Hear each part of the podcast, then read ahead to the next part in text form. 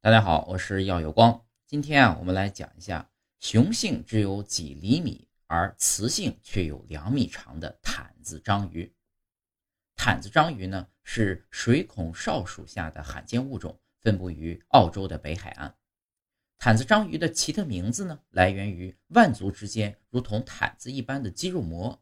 当遇到危险的时候啊，它们会伸出腕足，张开巨大的毯子，试图吓跑入侵的掠食者。最有意思的是啊，毯子章鱼拥有极高的两性异性，雄性毯子章鱼只有三厘米左右长，而雌性可以超过两米，所以我们看到的一般都是雌性毯子章鱼。雄性毯子章鱼一生都在寻找雌性，当雄性遇到雌性时，它们呢会把其中一条触手注满精子，并将之撕离身体，雌性呢会利用这只触手来让卵受精。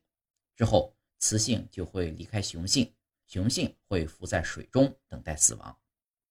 海洋生物学家认为，雄性毯子章鱼在演化过程中放弃了生长，把大部分精力花在了寻找雌性伴侣上。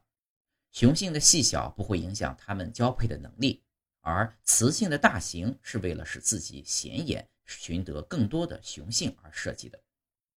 毯子章鱼具有一种独特的保护机制。它们免疫于僧母水母的僧帽水母的毒素，并会撕下其触须来作为自我防御的工具。